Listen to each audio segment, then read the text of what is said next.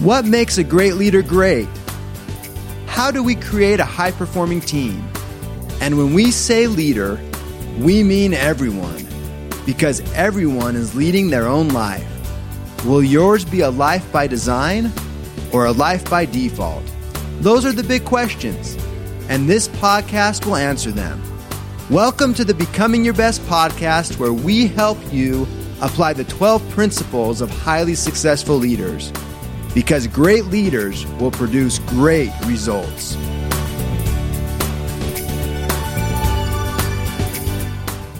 All right, welcome back to our Becoming Your Best podcast listeners. This is your host, Rob Shallenberger, and I hope you are having a great day in the world wherever you're at. If you're not, this is your lucky day because uh, I have a great guest and this is going to make your day better. so I'd like to introduce Stephen Griffith. I just met him recently, and a good friend of mine, Danny Brazel, introduced us. And, you know, I had an initial conversation with Stephen, and he's one of those people you just hit it off with really quick and very easily, very personable, very real, very down to earth. I thought, you know, he would be a great person to have on our podcast. And, you know, for you listening, you've got to know that we probably have three to five people per day that want to be on our podcast. And so we're very selective in who we invite on because we want to add value to your lives. We want to make these 20 to 30 minutes that we have together each week, you know, really productive, really high. And I say high, filled with value. And so I felt like Stephen could be one of those people. And he, and he certainly, I was very impressed with him the first time we met a few weeks ago. So with that being said, we're going to jump right into this. Stephen has an impressive background. He's played college football. He's coached athletes and coaches all over the United States, world, written several books. He's one of those people that has an amazing, illustrious background. And so, with all of that said, first of all, Steve, welcome to the show and just tell us a little bit about you, your background, and who you are. Sure. Thanks. Thanks for having me on, Rob. Born and raised in Chicago, been in here in California for about the last 25 years. I've been a performance coach for about that same amount of time for businesses, coaches, athletes, entertainment people, and just really helping them be their best, be their ultimate best. And in my work, I call it being and executing their A game, being at their best. So that's what I do.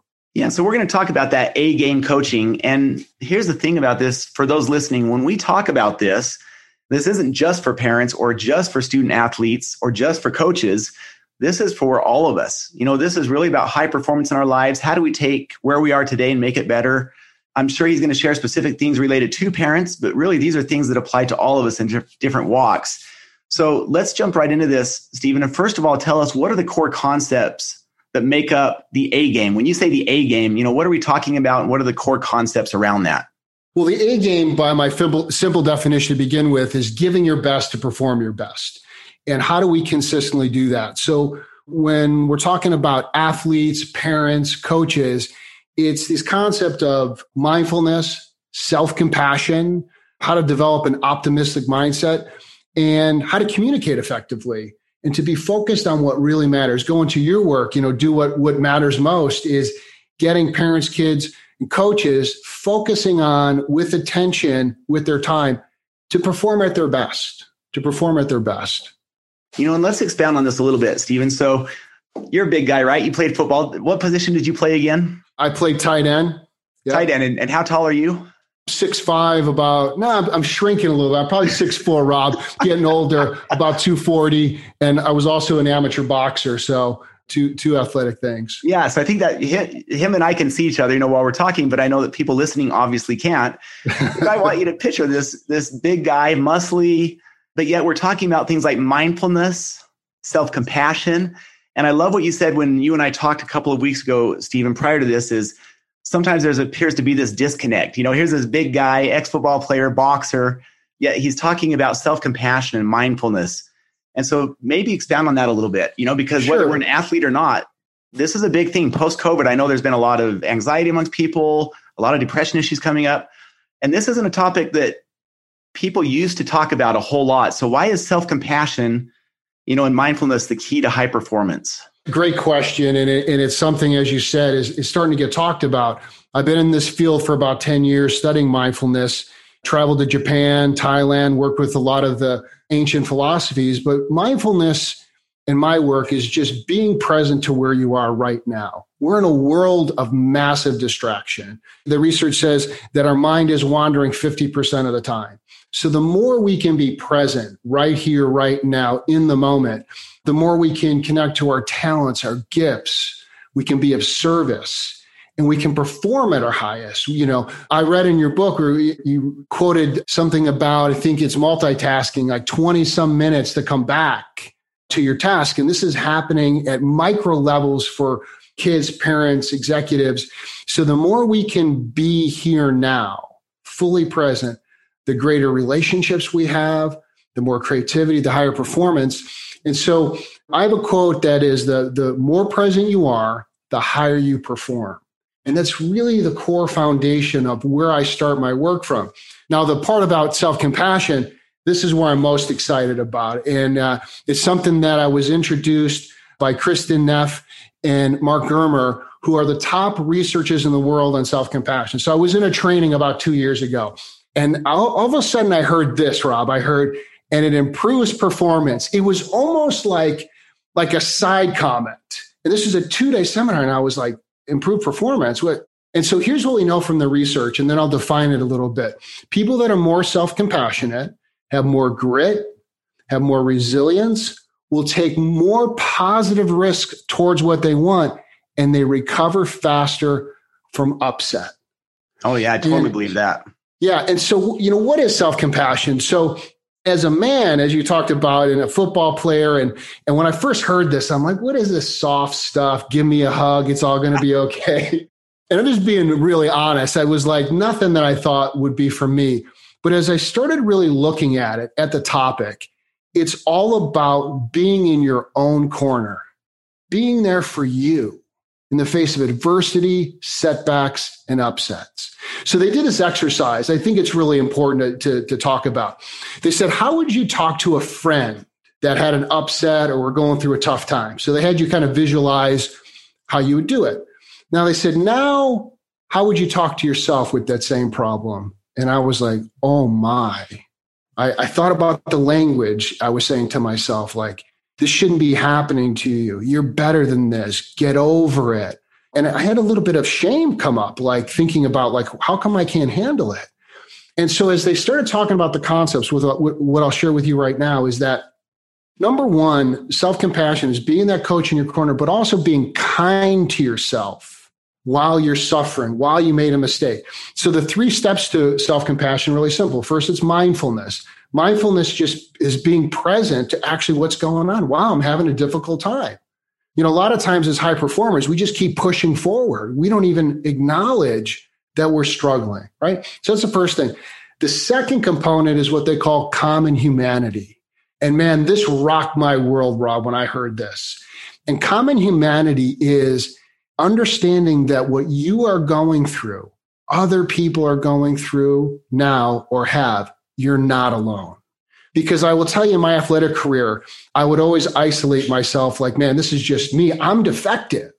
And the reality is, we're all suffering, all going through tough times, especially after this pandemic. And so the third process to the self compassion formula is then self kindness, either in words, positive words to self, and actions. And when we put those three together, we start developing a reservoir of grit, resilience, and the willingness to know, hey, you know, if I totally go for it and I don't make it, I'm going to be kind to myself. It's going to be okay. And so when you start building this, this concept of self compassion, we just start going for it in a bigger way. You know, I love what you said there, Stephen. Just to build on that a little bit, I've been really fascinated in the last couple years, three or four years, with neuroplasticity in the brain. My mom had early onset Alzheimer's. She passed away six months ago from that. Our listeners have heard me share some of those experiences. And so I've really been fascinated with the brain. And it's been interesting. You know, there's been so much research on this, and whether the numbers are exactly right or not, I don't know. But they say the average person thinks between 50 to 70,000 thoughts per day. 90% of those thoughts are repetitive family, work, exercise. It's the same thoughts over and yes. over. And yet, here's the kicker 70% of our thoughts tend to be negative. So we're repeating this same negative cycle day after day.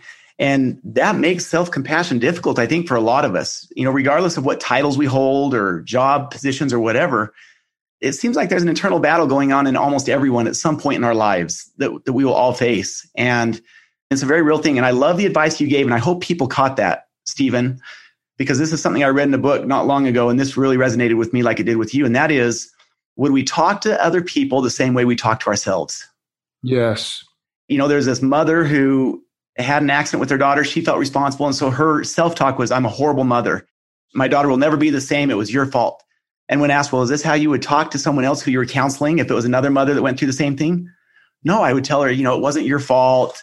You know, there's still life beyond. Yes. I would counsel and comfort her. Well, why do we do that? And so I love what you just brought up there, Stephen. And I hope we're all reflecting on how do we internally talk with ourselves? What does our own self compassion look like? So I, I think that was a great value add that, that you shared right there.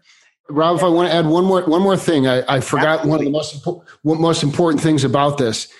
When we're more self compassionate to ourselves, the research shows we're more self compassionate to others. Hmm. So when our tank is full, right, we actually can give more of that. We're more kind, more more patient, more present, and that's just like icing on the cake for all of it.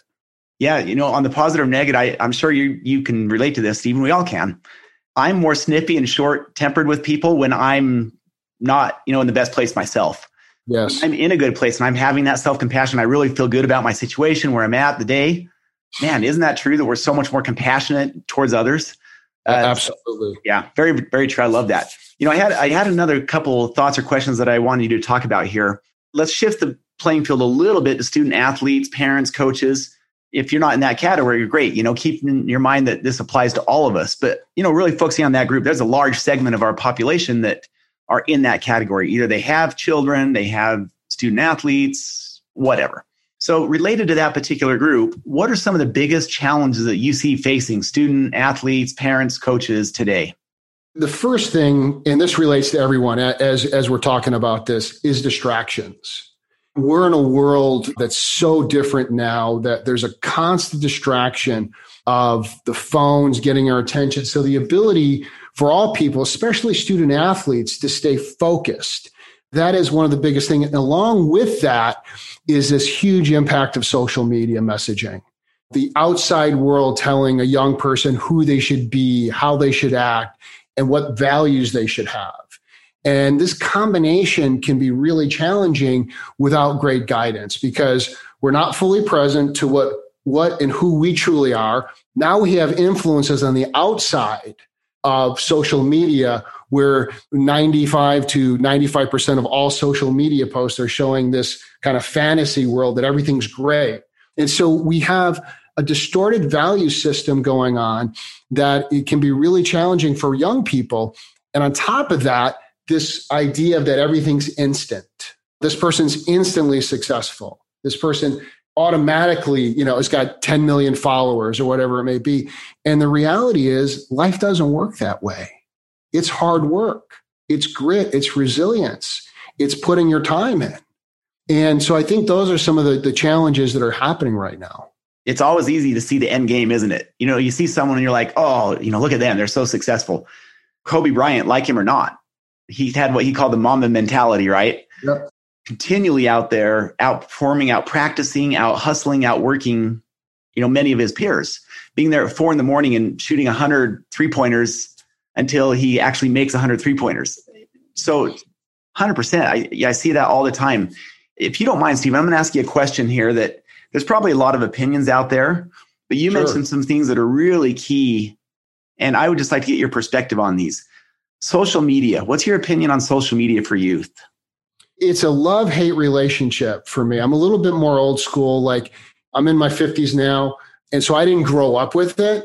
I think it's a great platform from a business perspective to have your message out there. But the amount of viewing and reflection, especially for young people, is it takes them out of their own life. I mean, it's hours these kids are on Facebook and especially Instagram so they're spending their time not working on their craft, not working on their school, not they're spending that time viewing other people's lives. Every minute of that is a minute away from self investment to be the best version of themselves and be their A game. And so I don't think it's wrong or bad. You know, I just spoke to 100 parents in Phoenix uh, of athletes, and, and the first question the parents had was how do I create an environment that's stable and supportive for my kids? You know, that's a big question. And I just said to them, first thing is be present. The more present you are as parents, the more you can listen, reflect, and support. And then the, the talk about distractions. The coach that ran this event, I had a group of kids for the first hour and then the parents for the second. And I love what he did. He goes, All the kids in the room, put your phones in the back of the room. And I will tell you, 13, 14, and 15 year olds for one hour were locked in. Now, I like to say I'm a great presentator and all that stuff, but I will tell you a big reason they were locked in is they had nothing to distract themselves with. Yeah, so, that's interesting. You know, I'm just thinking about that. And right or wrong, one of my observations, and, and I actually really like what you said right there, Stephen. It's about creating the conditions, you know, as the parent being present with our children. We can't expect something of them that we're not willing to offer or give ourselves. And so, you know, from a parenting perspective, this could be a manager in a company too, right? Team member being present. You know, I'll throw one more observation on there. I talk with a lot of parents, as you do, all over the country. And oftentimes as we talk about parenting, I'll ask, well, what's your what's one of your biggest regrets? And again, not right or wrong. I'm not going to say right or wrong because every situation is different, but across the board, the number one answer is getting their kids a smartphone too soon. Wow. And, wow. you know, I think there's just a lot of reasons for that. Social media, the outside influences, who becomes their role models via social media, the distraction that you've just talked about. So, you know, that's at least worth thinking about as a parent is those are tough questions you've got to answer. When are you going to introduce those things into their life? How do you bring that in? Because I think if you look at us as parents and we're honest, I think most of us do the same things that we get on our kids for. We're distracted. We're on our phones way too much. Absolutely. Absolutely. And so it's easy to look at our kids, but re- the reality is, you know, looking right here at ourselves, which leads me to a term that I love that you use. You're the first person I've ever heard use this term, and I really liked it. Timefulness. yeah. So this came, out, this came out of just my work in working with individuals and, and the mindfulness work. You know, so mindfulness is by definition being present, aware, without judgment, a general definition. So timefulness is being present and aware and intentional with your time. And so to be really present to where am I spending my time? And especially with like student athletes, for all of us, time is our most valuable resource, right? You wrote about it in, in your book, Do What Matters Most. And it's like, okay, this is a finite, limited source. And where we're investing this time is the difference of what our legacy is. People don't think about it like that. They're thinking like, oh, today, each one of these days becomes who we're being and is what's going to be our legacy. And so when I work with young people and, and their parents, it's it's saying, okay, here's the amount of time you have. How are you going to invest it? And when you invest it, how are you going to focus it to improve your performance? Right? Like you can do something not really focusing on improving over time, or you can spend 30 minutes and going, you know what? I'm going to work on my swing or my jump shot. Very focused. So this concept of timefulness is, you know, a core component of working with kids to get them present that it's the greatest thing you can invest for your A game. Yeah, I couldn't agree more with that. So let me talk two more specific questions with you. I can't believe we're already this far into the podcast. Uh, two more questions. I want to I want to talk specifically for those who are parents out there listening. This is going to be for you, and, and I'm going to give you a follow on question right now to think about in the back of your mind while you're answering this. So I'm going to ask you to multitask while being present. awesome, I love it, Rob. Timefulness, right? So here's my question: Is what are some things parents can do right now to support their kids' success?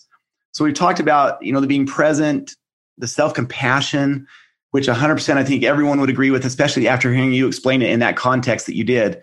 If you're like me, I love to hear a couple of how to's, like what can I actually do? And then I think about it and say, what if I can actually do that and apply those?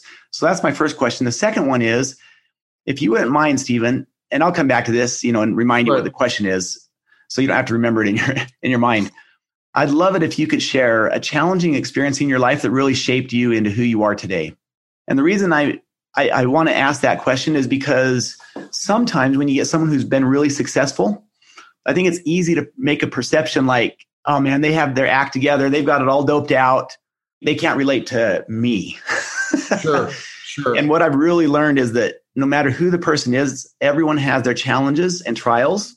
They come in all different shapes and varieties. What maybe one person's another person has something else. But just maybe keep that in the back of your mind as a follow on question. Let's talk about that before we wrap up. Some challenge that you yeah. had that shaped you into who you are today. But let's go back to this first one. For the parents listening, what are some things they can do to support their kids' success? Okay. So, the number one question I get when I talk to parents is how do I communicate, connect, and give my, my son or daughter feedback? It is the number one. So, after a game or something academically where they had a challenge, and most parents, no judgment here, but my experience is most parents want to teach and preach right away. So, kid comes off the field court I call it the drive home conversation. Okay. Which we've all had. We know right. right. everybody. Right. And by the way, what, what I'm going to coach and talk about, I've screwed up a hundred times. So I, am not telling, I'm not here saying I'm perfect. Right. Uh, um, so the first thing that we've got to do after an event or situation is to actually listen. And I did a, a demo with a parent this last weekend and I said, let's demo. How do you do it? And she goes, Well, as soon as he gets in the car, I tell him, you know, he should have done this and he should have done that. And, and I go, Hmm, okay. So are you open for another way? She's like, Sure. I said, So the first thing is think about what just happened for your son. Just get in his shoes for a minute. Did he have a good day? Did he make an error? Did he have a struggle? Get into his shoes and what may be his emotional condition before you start teaching and preaching. That's number one. And then I have a three step process. It's real simple. Then ask him or her what went well in the game. So let's talk about what went well. Let's focus on, you know, what went well. That's number one. Number two, what were any challenges you had or any places where can we can learn and grow from? So we started with the positive. Now we're opening up some dialogue to see what happened. Where can we learn? And then number three, Rob, what can we do together to help you get better? What can we do together to help you get better for the next time? That allows a young man or young woman to be seen, to be heard, and to be emotionally connected to and have the sense that their parent is in their corner. And we get so excited. We want our kids to succeed. We want our employees to succeed. This is the same conversation I use across the board. But if we can just press pause, zip our mouth, for a moment and just listen first. It changes everything. You know, it's funny as you're talking, I'm just thinking about we have four kids for those who don't know me, and our oldest is 19, a boy, and then we have three girls. And I'm almost just laughing as you're talking about this in a good way because I think we've all tested both sides of this coin. right. I remember when my son was like 12 or 13, I was the parent running out there, you know, from the sideline, giving directions, yelling, engage you know, he'd jump in the car and, hey, Robbie, here we go. You know, I, I liked your drive home analogy. That's exactly what it was. And we've had a lot of these conversations between my wife and I. And over the years, we really made a lot of changes more towards what you're talking about right there is, you know, what were some of your wins? What went well? What are some other areas that you thought could have been improved? And it's really interesting because our observation is that the more we listen like that, obviously we had more open conversations. The truth is they know they're already hard enough on themselves. They don't need us as the parent to jump in and tell them. When we ask our son those questions, he'd be like, he didn't even go to the positives first. He'd go right to the negatives. You know, yep. this, this, this. So we'd have to come back and reiterate, well, what were your successes? What did go well? And it, we really had some good conversations from that. And I was way less stressed too. yes, yes, yes. And just a month ago, I chuckled because I still remember this. We're at a soccer game for my daughter, and I'm on the sideline. I watch this dad over there just going at it. And I'm like, I just chuckled inside. I'm like, there I was eight years ago. You need to relax, buddy. It's not worth it. but uh, anyway, so you yeah. said there, Stephen. I love that. Yeah. Do you mind if we uh, do you mind if we jump into that last question that I talked about? You know, sure. a challenge that you've had that has really shaped your life and had a big impact on you becoming who you are today you know, when you asked that, I had in the back of my mind, you know, because there's a lot of challenges. Like you said, you know, you see what you think is a polished presenter, coach. And I think, like you, telling the stories of vulnerability opens up the dialogue to be real with people. and that life is a struggle and we can get over it. So, quick story is this. So, graduated high school, wanted to be a college football player. Was a tall, skinny kid. They called me the giraffe. I was like 6'3, about 170 pounds. So I went to a junior college and my desire was to get a division one scholarship. So the second season, Rob, I tore my hamstring in front of a, a crowd, full crowd of scouts. I still got that division one scholarship. I went to Western Michigan. On the first day of spring practice, I tore my hamstring again took a year off, transferred schools, played a season. And then my pro timing day as a senior, I ran the fastest 40 yard dash I ever ran and tore my other hamstring crossing oh. the finish line. Three coaches, three years, three schools, three torn hamstrings. I thought my life was over. All I wanted to do was be a professional athlete. And I remember laying on that track with the hot asphalt on my body. I'm going, there's nothing else for me to live for. There really isn't. And I actually rehabbed another year, came back, changed positions, and about two weeks into the season, I woke up two days in my bed and I didn't want to go to practice anymore. And what I realized, Rob, all these years I wanted to be successful. And I had made a decision at about a 10 year old, and I was about 23 at the time, that uh, it was going to be football. And it literally was one of those moments where, like, you've been climbing that ladder of success, Stephen, and it's on the wrong wall. I retired that day from football. And those trials and tribulations, three torn hamstrings, did one thing for me. A, it developed an immense amount of grit and that ability to go for what I want. And so I became a coach in the physical world first, and then, you know, doing what I'm doing now on the mental and performance side. I never knew that those three hamstrings would have me in a podcast with you today. And I'm grateful that I kept going and I'm grateful to allow other opportunities to show up and that I could change the direction and who I thought I was, that I was more than an athlete. Because ultimately, when I'm working with parents and coaches and kids, their athletic career is going to end and they're going to have a ju- the rest of their life ahead of them. And so that's my story on that. Yeah, I love that, man. What a story of grit.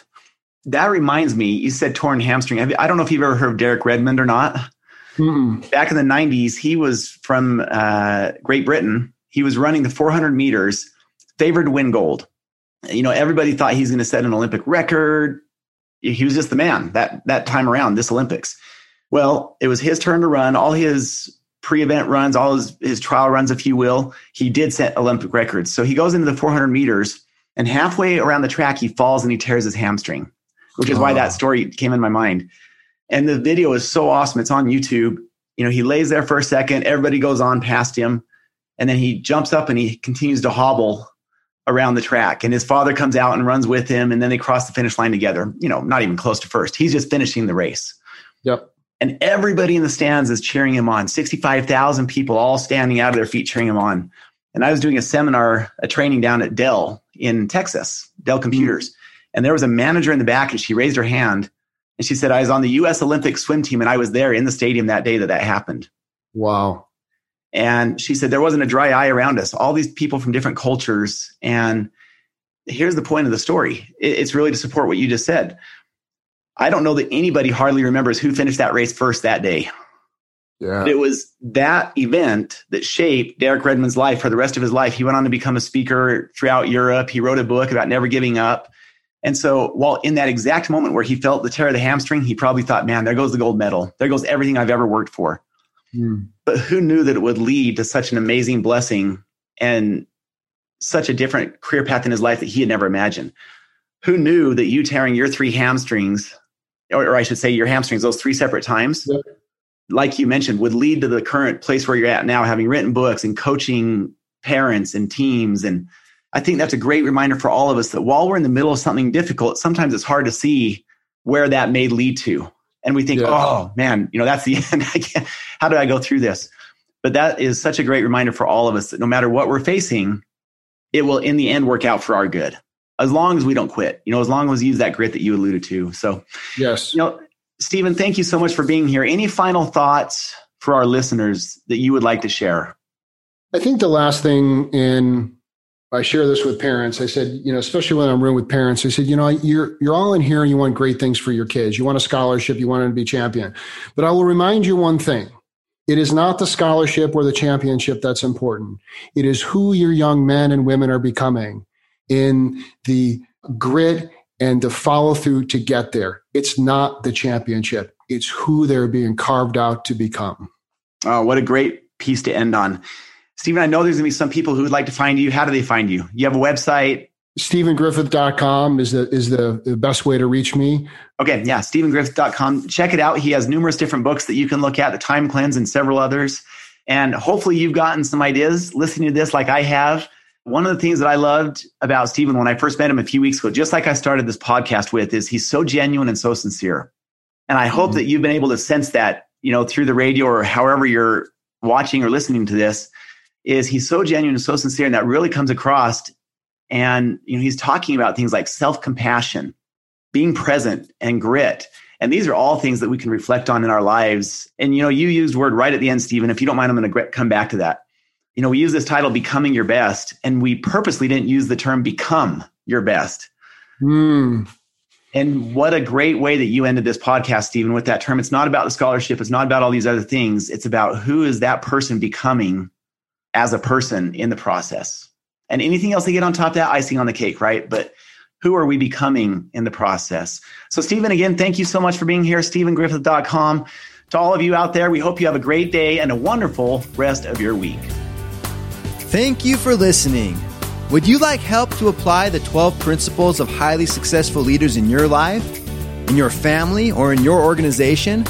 Call us today at 888 690 8764 to speak with a helpful representative to evaluate your situation and how we can help. Or you can visit becomingyourbest.com.